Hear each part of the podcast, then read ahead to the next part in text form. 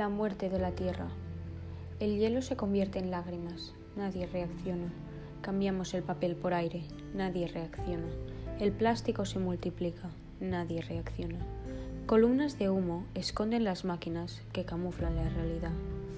El reflejo que antaño nos hacía escapar nos entristece, porque está matando el mar. Parecen medusas viejas flotando a la deriva, pero son plásticos tristes que acaban con la vida.